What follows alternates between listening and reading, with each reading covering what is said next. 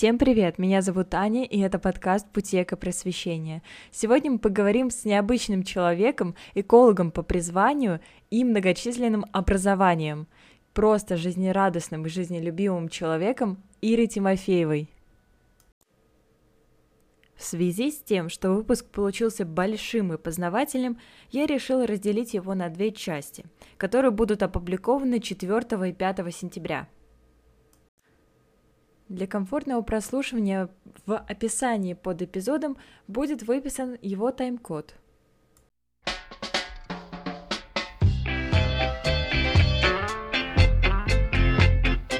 Здравствуй, Ира. Привет, Аня. Можешь рассказать про себя, как ты решила стать экологом? Ой, а экологом я решила стать еще прямо в детстве. Ну, наверное, я до конца не понимала, что это значит, но мне всегда нравилось не знаю, с родителями на природу ходить. И я узнала, что есть такие люди-экологи, которые, ну, в кавычках говоря, там, за природу. И я тогда подумала, что, наверное, это то, что мне надо, это то, что мне подходит. Было мне тогда лет 11. И я начала ну, сильно заниматься биологией, потому что хотела стать экологом. И меня жизнь свела с прекрасным педагогом, которая возила нас в Кандалакшский заповедник. И вот с восьмого класса каждое лето Кандалашский заповедник находится в Мурманской области и Карелии. Тут вы можете остановить нас и посмотреть в интернете это уникальное место, в которое вы непременно влюбитесь. Возвращайтесь поскорее, ведь впереди еще много интересного. Продолжаем проводила в Кандалашском заповеднике, потом мы ездили в Норвегию, а, ну, в пограничный заповедник Пасвик. Пасвик не менее завораживающий заповедник. Удивительно, что между границами России и Норвегии нет заборов, и лишь река Пас очерчивает территорию двух государств.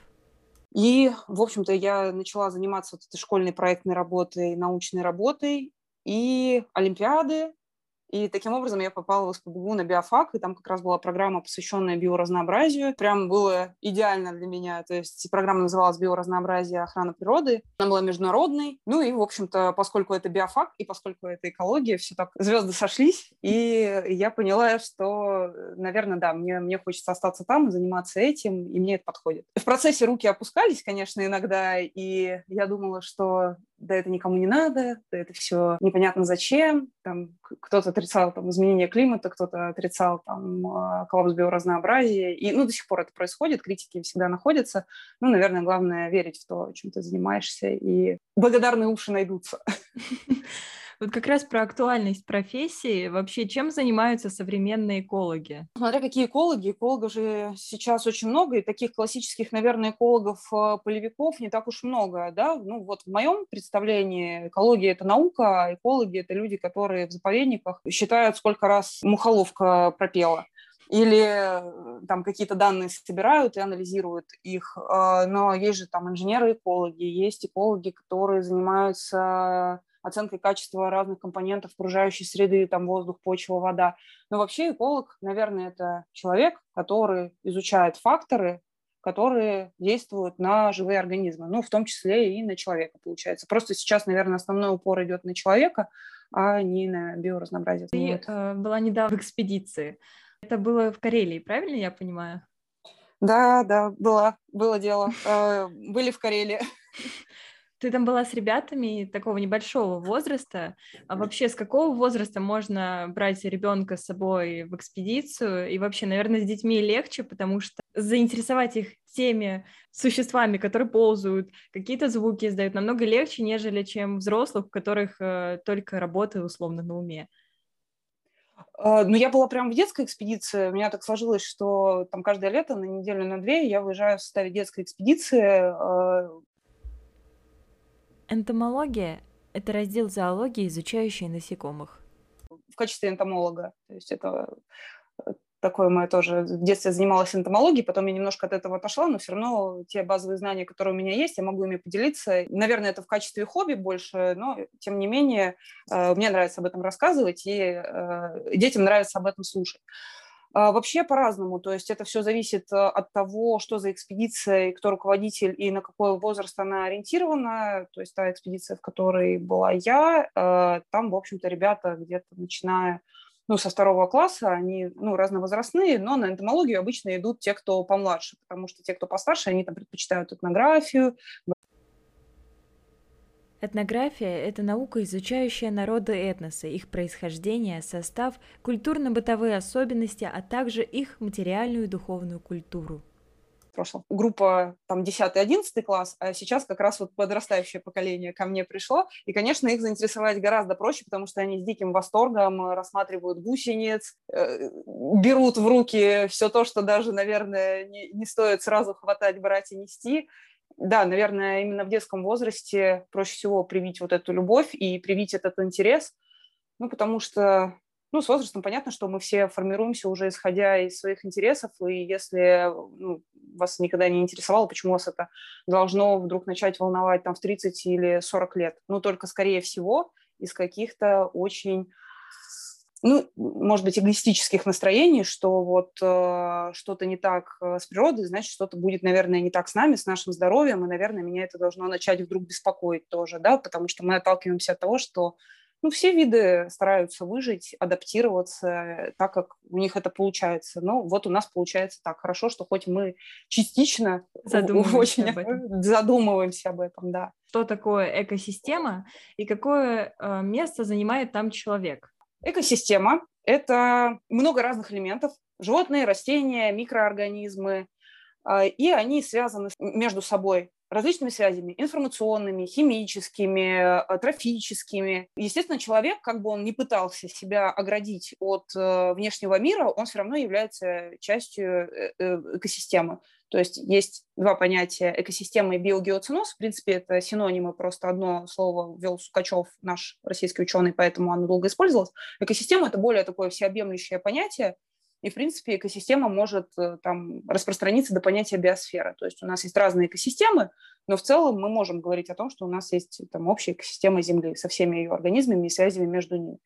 И ну, вот показательно то, что существуют пандемии, и все-таки человек все равно связан с организмами, может от них э, получать влияние так или иначе.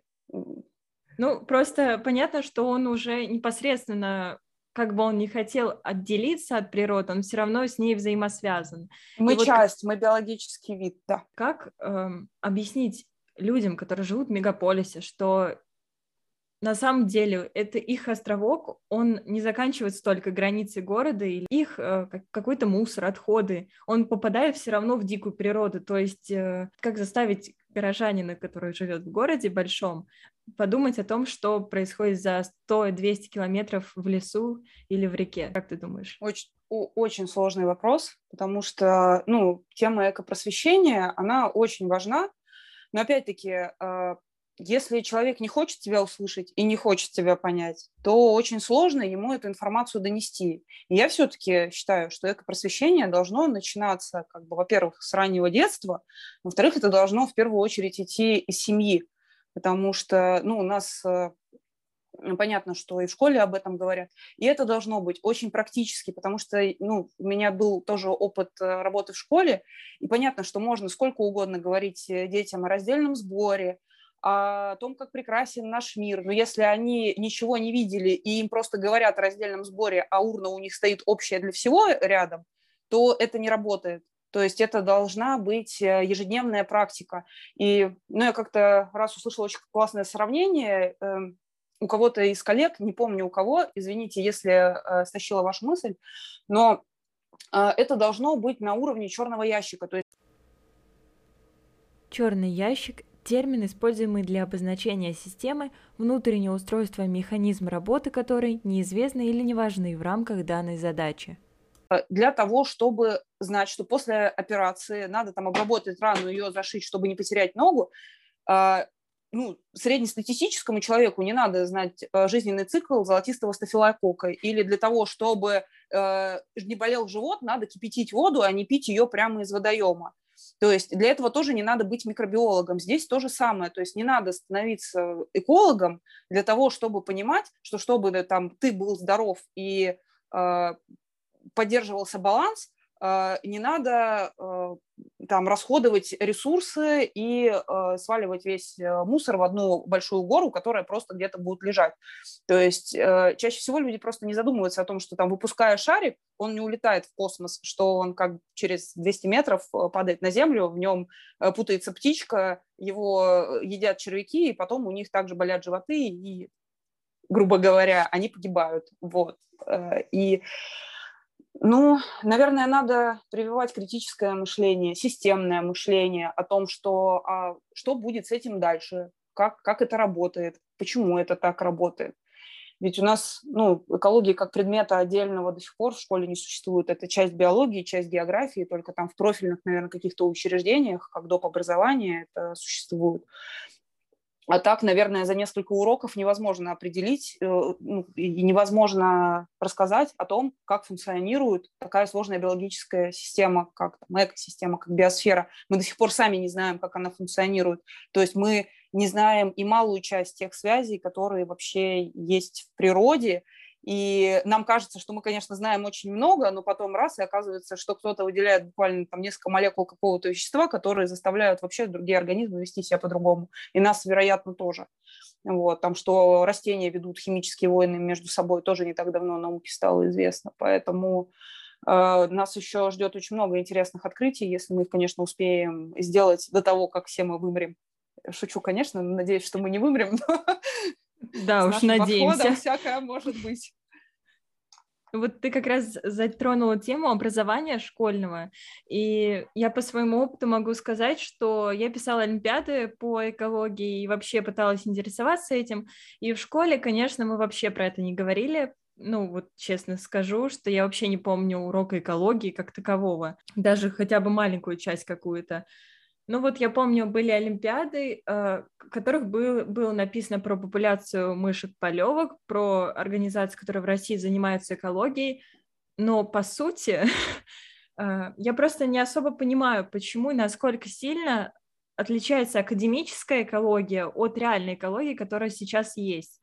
Насколько сильно и почему, как ты считаешь? Ну, вообще, если мы начнем с Олимпиады, потому что я занимаюсь школьниками Олимпиадами, у меня есть э, личная гордость в этом году. Девочка, вот, с которой мы занимались, она стала призером заключительного этапа в Сероса. И вот именно заключительные этапы э, Олимпиады по экологии, они сейчас включают э, и зеленую экономику и, ну, условно, зеленые технологии, да, если мы можем э, их так классифицировать, устойчивое развитие, различные конвенции, международный опыт, а, устойчивую моду. Ну, то есть очень много современных классных тем. Это все есть вот на заключительных этапах. И, но вообще, конечно, когда я училась в университете, э, ну, академическая экология, она звучала как э, экология беспозвоночных животных, экология позвоночных животных, э, экология микроорганизмов. Ну, то есть предметы были в основном именно биологической направленности. Но при этом у нас была химия, была токсикология. И э, сейчас, наверное, ну, работая в университете, ну, у нас программа сопряжена, ну, то есть это все равно программа не классическая экология, это именно связано с техносферной безопасностью и обеспечением безопасности там на производствах и ну, в целом вот в техногенной среде. То есть там есть и основы климатологии, мониторинг изменения климата, устойчивое развитие. То есть это, в принципе, все достаточно современное и похоже на то, о чем говорят в мире.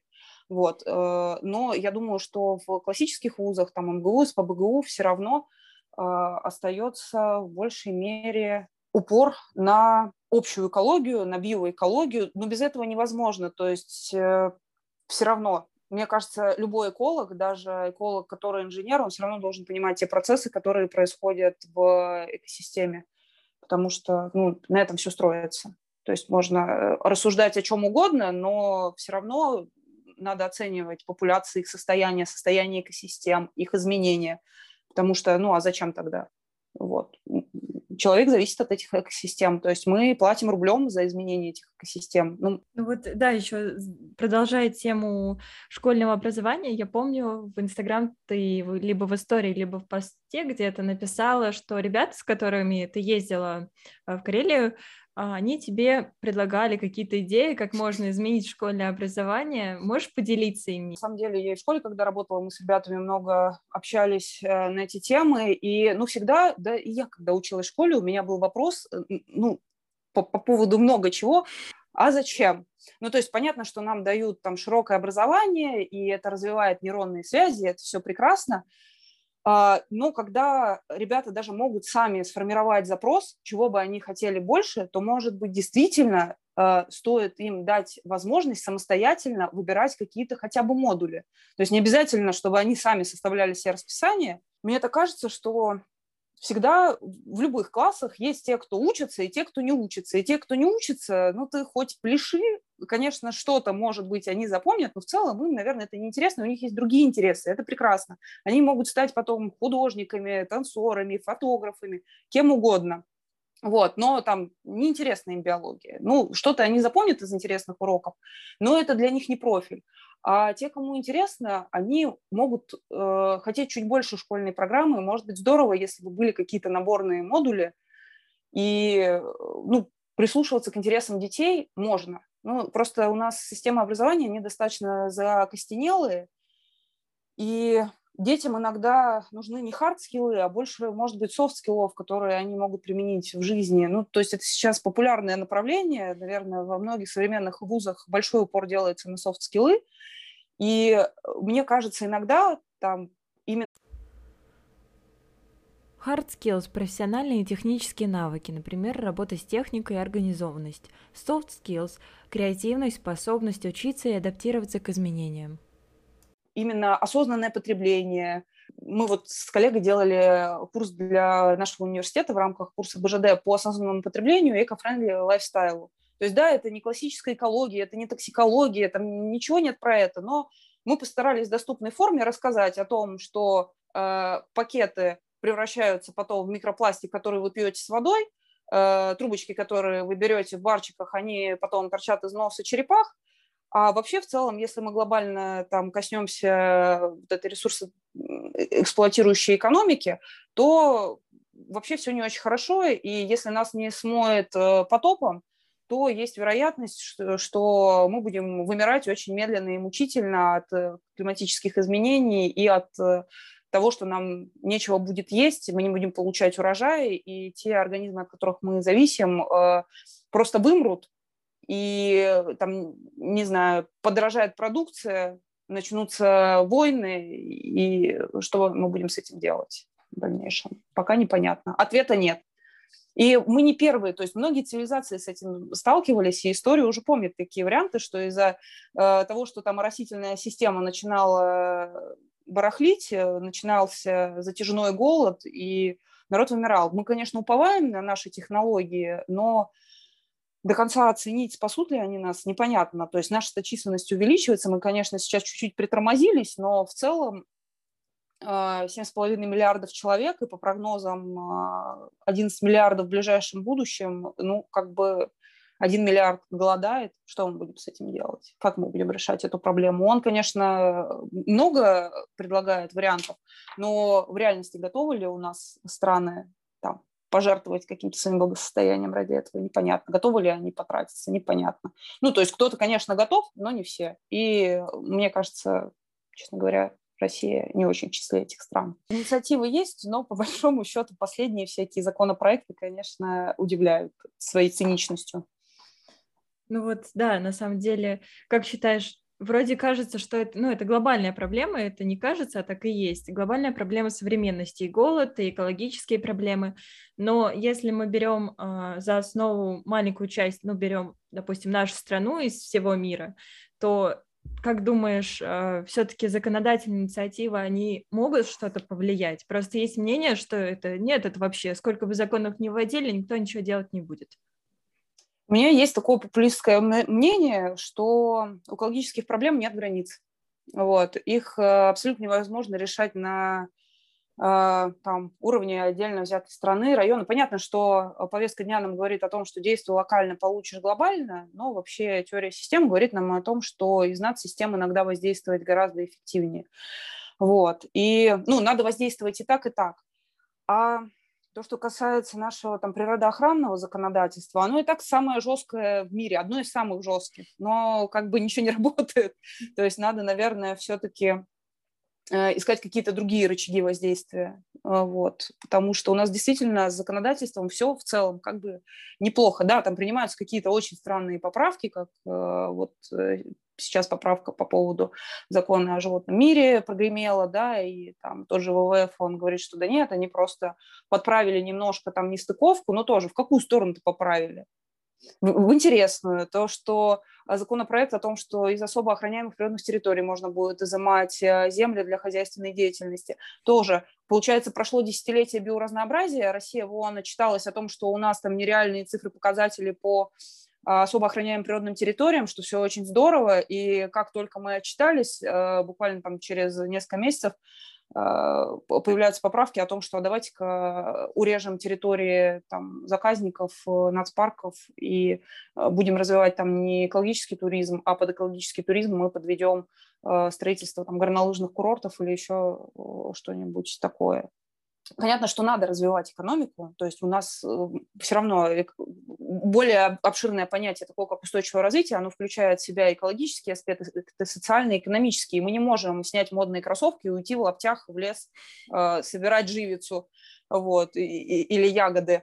Э, но надо действовать, мне кажется, более рационально, и для этого есть все возможности. То есть самое грустное, что эти возможности есть, но мы не торопимся их использовать. А что за возможности? Мы, ну, например, а, мы можем вкладывать э, в развитие, ну, условно, зеленых технологий. Неважно, касается это энергетики, касается это а, выращивания сельскохозяйственных культур. У нас, в принципе, в сельском хозяйстве ничего не изменилось с древнего времени, просто мы это автоматизировали. Развивается там пермакультура, а, развивается там а, гидропоника. Это же можно все попробовать на промышленные э, масштабы выводить, но в это надо инвестировать. Пермакультура – это подход к проектированию окружающего пространства и система ведения сельского хозяйства, основанный на взаимосвязях из естественных экосистем – Гидропоника – это способ выращивания растения на искусственных средах без почвы. А почему-то продолжается у нас инвестирование ну, в, какие-то другие странные проекты. Так, так бывает. Э, ну, на примере России. Вот. В некоторых европейских странах очень классно э, начали работать э, эти истории. Очень много мистификации вокруг тех же проектов, связанные с альтернативной энергетикой. То есть, ну, в любом случае это лучше, чем нефть. И э, мы продолжаем выкапывать э, углеводород, который консервировался миллионы лет, жидкую фазу переводить в газообразную, и потом удивляться, что у нас там растут температуры, и потом кого-то где-то топит, сносит ураганом. Э, и понятно, что критики скажут, ой, да у нас там погодка всегда менялась. Но у нас люди даже не всегда представляют разницу между погодой и климатом. Поэтому э, этот скептицизм, он, э, наверное, останется, но наше дело просвет, да, больше рассказывать, э, больше, чем больше люди об этом слышат, тем больше они начинают задумываться, тем больше, возможно, будет каких-то действий или хотя бы не будет противодействия. Это уже большое достижение, потому что ну, скептики иногда прямо очень э, рьяно вступают в полемику, хотя, в общем-то, и не климатологи, и не экологи, э, но вот, э, ну, у меня дома нет телевизора, но как-то тут недавно, включив его в гостях у родителей, рассказывали о том, что вот в Германии зеленая партия, они лоббируют интересы, связанные с добычей газа, но при сжигании газа не выделяется СО2. И он действительно не выделяется. И они действительно правы, но они не договаривают о всей цепочке. Они не договаривают о цепочке поставки, которая углерод зависима. Ну, то есть а люди, да, они такие, ну да, наверное, экологи нас обманывают, ну вот про нефть, наверное, да, но газ же вот он безопасный. Но сжижение газа, оно тоже требует э, большое количество энергии. Откуда мы ее получаем? Мы получаем либо из нефти, либо опять из того же газа. Это замкнутый цикл. То есть про атомную энергетику тоже любят говорить о том, что она очень безопасна. Она действительно безопасна. Ну, ядерные отходы – это, ну, закопаем мы их, на наш век условно хватит. Но она водозависима, и в условиях меняющегося климата Тут основной риск с тем, что у нас воды просто может не хватить там, где будут атомные электростанции. Мы их не будем, естественно, закрывать на ключ, но инвестировать в них в современных условиях, наверное, тоже не стоит, потому что мы не знаем, что, где у нас затопит, где начнутся засухи. Ну, точнее, есть модели, мы условно знаем, но, э, может быть, мы тогда попробуем действительно воспользоваться солнцем, ветром. И у этих технологий тоже есть много минусов. Но мы можем инвестировать в то, чтобы эти минусы минимизировать, да, чтобы эти э, угрозы снизить, технологии будут развиваться. Я надеюсь, вот в этом направлении все. Ну, опять-таки, я не климатолог, но минимальное обучение по физике климатической системы я проходила. И могу с уверенностью сказать, что погода – это то, что у нас сейчас вот за окном. Сегодня, завтра, позавчера у нас э, солнечная, температура такая, давление такая. А климат – это многолетний режим погоды. То есть это э, многолетнее э, состояние э, вот этих набора дней погоды. И вот эти... Э, и у нас говорят, вот там погоду не могут даже на три дня вперед предсказать. Да, они могут, потому что это реально сложный процесс для метеорологов. А вот климат мы можем предсказать, потому что у нас есть атомно-эмиссионный анализ, когда мы можем достать керн и посмотреть, в какой геологический период, с какой, какая концентрация каких газов была в атмосфере. И исходя из этого мы можем моделировать там, где, где был океан. И, ну, не только поэтому, еще по другому набору данных у нас масса методов определения того, каким климат был э, раньше. Это называется палеоклиматология, и я думаю, что э, могу посоветовать отличного климатолога, который может там часами об этом говорить. Да? И, Давай. может быть, да, Якайкин, Алексей Якайкин, он очень много читает э, лекций просветительских, он работает в Институте Арктики и Антарктики, полярник, обожаю его лекции, и э, вот, э, собственно, у него об этом тоже можно спросить, он подтвердит. И он был в Антарктиде, и был в Арктике, и он видит, как э, и, льды бывают разные, там многолетние, однолетние, там какие-то там быстро восстанавливаются, какие-то медленно. И мы, в принципе, сейчас находимся на выходе из ледникового периода, но мы так быстро из него выходим, что э, мы можем не успеть э, приспособиться к тому, что нас ждет. Ну, то есть, да, может быть, там газовый состав атмосферы не сильно меняется, но э, для каких-то организмов это очень критично. То есть у нас сейчас, э, например, моллюски прям показательно вымирают. Они вымирают в невероятном количестве, то есть последние несколько десятилетий, как раз из-за того, что, во-первых, у нас меняется газовый состав, а во-вторых, потому что происходит э, подкисление океана, и они не успевают свои э, кальциевые раковинки отращивать. То есть коралловые рифы поэтому гибнут, это там целые, ну, по сути, это вообще мегаполисы океана, то есть вся жизнь сосредоточена там. Вот. А эта жизнь очень быстро сейчас уничтожается, и те изменения, которые будут в океане, как бы моделируют, предсказывают, но мы до конца все равно не можем быть уверены в том, что нас ждет в ближайшее время. А это же связанные проблемы. То, что а, вода очень теплоемкая. Когда она нагревается, она уже медленнее остывает. Это все взаимодействуют с воздухом, с воздушными потоками, это а, по-другому формируются циклоны, антициклоны, по-другому начинают идти воздушные массы. И это все ну, сопряженные проблемы, которые в дальнейшем приводят не к тому, что у нас а, мандарины за окном начнут расти, а к тому, что у нас будут учащаться стихийные погодные вот эти явления в разных частях мира, что где-то будут засухи продолжительные, где-то будут продолжительные ливни, где-то будут наводнения, где-то будут э, снегопады. И ну, последние годы, по-моему, мы очень часто наблюдаем такие явления, только за это лето, в общем-то, ну, много чего произошло. Мы очень много говорим об изменении климата, а, в отношении человека и того, что это для человека, да, ну, может быть, кто-то, да, построит Ноев ковчег и уплывет. Но проблема в том, что даже если мы возьмем каждой твари по паре, мы биоразнообразие не восстановим, потому что биоразнообразие – это не только набор видов, это экосистемы, которые являются средой обитания этих видов. И это еще генетическое разнообразие этих видов. Поэтому, в общем-то, это непосредственно климатические... нас касается, каждого касается, да, получается. каждого касается, каждого. Ну, то есть мы ходим в магазин, а потом такие удивляемся, а что бы так подорожало? А то, что популяции снижаются, это очень сложно догадаться. То есть мы сразу начинаем решить на что-то другое. Вот. Или э, да, мы очень э, любим там говядину, ну, вообще любое мясо, но, э, ну, есть такое условное правило 10%, что на каждом из, из, трофических уровней там усваивается только 10%. Для того, чтобы эту корову вырастить, нам надо столько растительности ей на жизнь, что, в принципе, мы эти территории могли бы использовать для выращивания пищи, например, нам, и с помощью технологий там, делать что-то очень энергетически ценное там, из той же растительности. Но это как бы полбеды. Коровы выделяют метан, и это очень активный парниковый газ, ну, приблизительно в 20 раз активнее, чем молекула СО2. Если мы СО2 представим, это углерод и два кислорода, метан – это углерод и четыре водорода, то есть молекула сама, она крупнее, и она больше нагревается в атмосфере, и, соответственно, больше тепла будет задерживаться.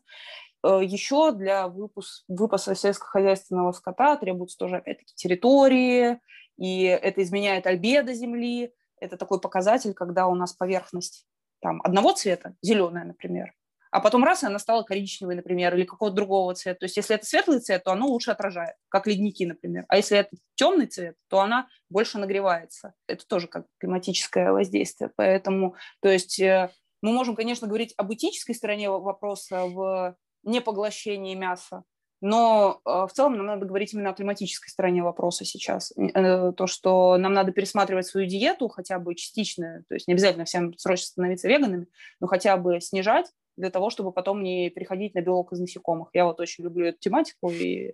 То есть, чтобы нам не пришлось становиться энтомофагами, надо Те, кто насекомых едят, да? Да, да, те, кто едят насекомых, надо бы пересмотреть свою диетку уже сейчас и э, не есть биф строганов три раза в день наверное, многие были в теплице.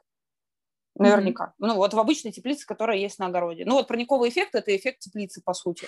То есть у нас, э, мы заходим в теплицу, у нас там растут какие-то растения, э, они поглощают, э, ну, вот углекислый газ СО2 выделяют кислород, но при этом все равно э, почва у нас э, тоже там поглощает э, СО2, накапливает. Но при этом все равно в теплице там поливает, там есть какая-то жизнь, там гораздо теплее. Вот у нас сейчас планета как в теплице, ну то есть мы находимся в теплице, у нас вот все нагревается э, достаточно стремительно. Этот процесс усиливается этим процессом. То есть, когда Земля начинает охлаждаться, она начинает охлаждаться интенсивнее. Когда начинает нагреваться, то есть запускается такая цепочка событий, в результате которой она нагревается все быстрее, быстрее, быстрее. То есть у нас мы сожгли ископаемое топливо, у нас попали вот эти парниковые газы в атмосферу, это приводит к тому, что стало чуть теплее, у нас начинает таять многолетняя мерзлота ледники, высвобождается метан. То есть там коровы его выделяют, и тут еще здесь тает, выделяется метан. Нагревается еще больше, становится еще теплее.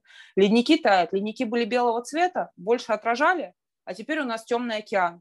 И еще больше нагревается земля. И это все вот приводит к тому, что ну, уровень океанчика. У нас уже есть климатические беженцы в целом. Ну, то есть э, благодаря силе Кориолиса у нас Земля так вращается, что большая часть воды, она на экваторе скапливается. И вот как раз э, те страны, которые, наверное, меньше всего производят этих парниковых газов, их как раз топят, и они не могут заниматься своим э, обычным видом деятельности, и им приходится покидать эти острова для того, чтобы ну, искать какие-то, ну, и, и идти на континент, искать какие-то новые места. То есть люди уже страдают от последствий изменения климата. Дорогие слушатели, не забудьте, что завтра выйдет продолжение выпуска. Пока-пока.